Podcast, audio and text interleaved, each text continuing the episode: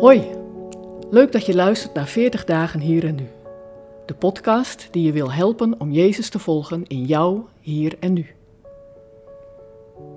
Vandaag is het maandag 7 maart. Hagar neemt ons mee naar Ethiopië, waar ze iets meemaakte dat haar deed denken aan hoe God ons tegemoet komt als wij Hem ontmoeten op zijn feest. Is er voor jou wel eens een geit geslacht? Het overkwam mij tijdens een werkreis naar het buitenland. Daar in een vluchtelingenkamp in Ethiopië besloot men als feestmaal hun geit op te offeren. En dat terwijl ze bijna niets hadden. Je snapt, mijn bord ging die dag leeg. Ik moet aan dit voorval denken na het lezen van de tekst van vandaag.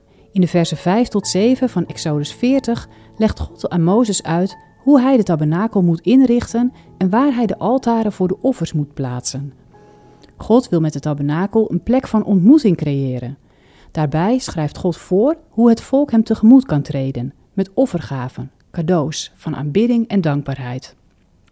En later, na de wetgeving aan Mozes op de berg Sinaï, cadeaus om iets goed te maken, zoenoffers. Het trof me wat ik ergens las over het brandoffer. Door een hand op de kop van het dier te leggen, verklaart degene die het offer brengt dat het dier in zijn naam wordt aangeboden en het in zijn plaats komt. In deze 40 dagen tijd is de vergelijking met Jezus als offerlam in mijn hoofd snel gemaakt. Jezus gaf zichzelf in onze plaats. En dankzij zijn offer kan ik God vrij tegemoet treden. Zijn mijn zoenoffers niet meer nodig om de band tussen mij en God te herstellen. Maar wat blijft zijn onze dankoffers en offers van aanbidding. Hoe krijgen die offers in jouw leven vorm? In mijn jonge jaren heb ik vaak ervaren dat die lijn tussen offeren uit dankbaarheid en offeren om in een goed blaadje te komen bij God erg dun is. Terwijl ik dacht dat ik vooral gaf uit dankbaarheid, waren mijn gaven, mijn cadeaus, mijn goede daden stiekem toch vooral bedoeld om God gunstig te stemmen. Als een moderne variant op de aflaat. Herken je dat? Jezus wil voor altijd afrekenen met die gedachte. Er is al betaald en dat hoeven wij niet nog een keer te doen. Hem terugbetalen is onmogelijk. Maar uit dankbaarheid voor wat hij deed, kunnen we wel zijn voorbeeld navolgen.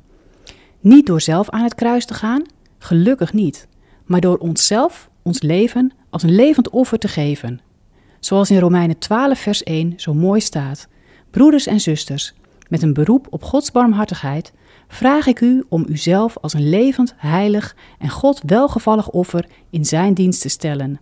Dat is de ware eredienst die van u gevraagd wordt. Hoe doe je dat?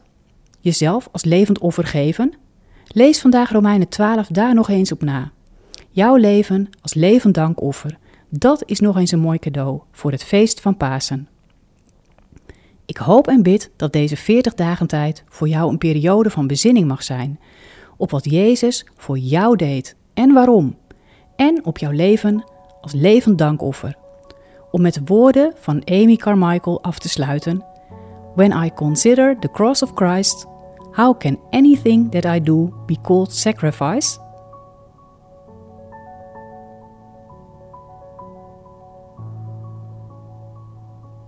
Wil je meer weten over deze podcastserie? Ga dan naar 40dagenhierennu.nl.